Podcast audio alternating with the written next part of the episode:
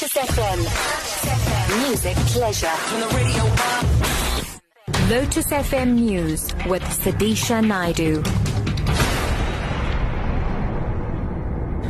It's 7 o'clock. Good evening. The Defence Force will be deployed to all areas affected by xenophobic attacks. Defence Minister Nosiviwe Mapisa Nqakula made the announcement in Alexandra, north of Johannesburg, where four men accused of fatally stabbing a Mozambican national appeared in the local magistrate's court.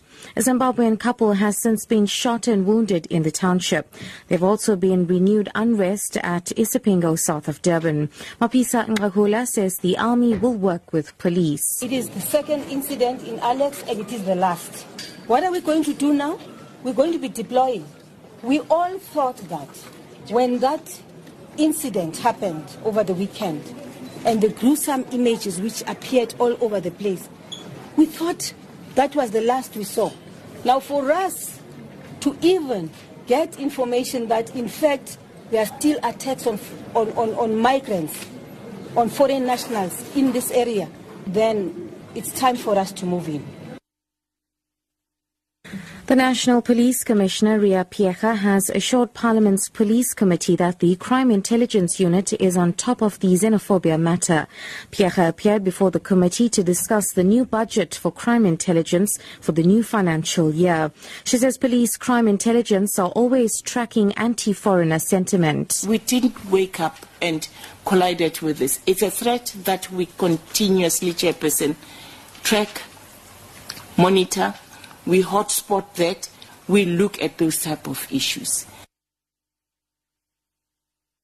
Outgoing DA Federal Chairperson Wilmot James says he's still consulting extensively whether to contest the DA Federal Leader position.